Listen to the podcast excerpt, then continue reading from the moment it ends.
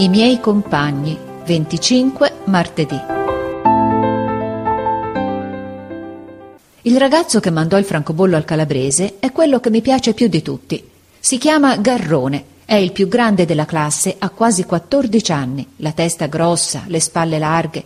È buono, si vede quando sorride, ma pare che pensi sempre come un uomo.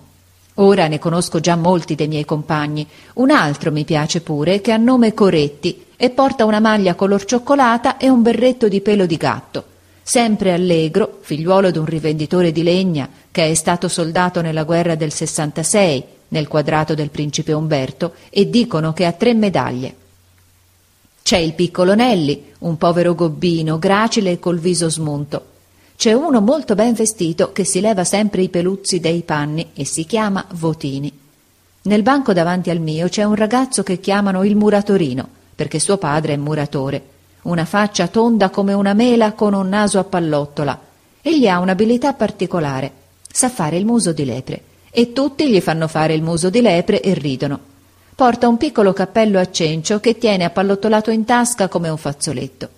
Accanto al muratorino c'è Garoffi, un coso lungo e magro, col naso a becco di civetta e gli occhi molto piccoli, che traffica sempre con pennini, immagini e scatole di fiammiferi e si scrive la lezione sulle unghie per leggerla di nascosto. C'è poi un signorino, Carlo Nobis, che sembra molto superbo ed è in mezzo a due ragazzi che mi sono simpatici. Il figliuolo d'un fabbro ferraio, insaccato in una giacchetta che gli arriva al ginocchio, pallido che par malato e ha sempre l'aria spaventata e non ride mai e uno coi capelli rossi, che ha un braccio morto e lo porta appeso al collo. Suo padre è andato in America e sua madre va attorno a vendere erbaggi.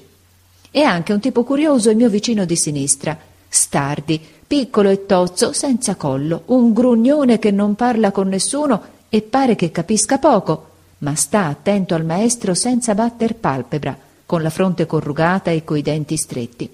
E se lo interrogano quando il maestro parla, la prima e la seconda volta non risponde. La terza volta tira un calcio.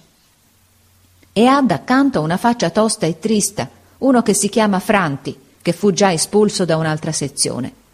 Ci sono anche due fratelli, vestiti uguali, che si somigliano a pennello e portano tutti e due un cappello alla calabrese, con una penna di fagiano. Ma il più bello di tutti, quello che ha più ingegno, che sarà il primo di sicuro anche quest'anno, è De Rossi. E il maestro, che l'ha già capito, lo interroga sempre. Io però voglio bene a Precossi, il figliuolo del fabbro ferraio, quello della giacchetta lunga, che pare un malatino. Dicono che suo padre lo batte. È molto timido e ogni volta che interroga o tocca qualcuno dice scusami e guarda con gli occhi buoni e tristi. Ma Garrone è il più grande e il più buono.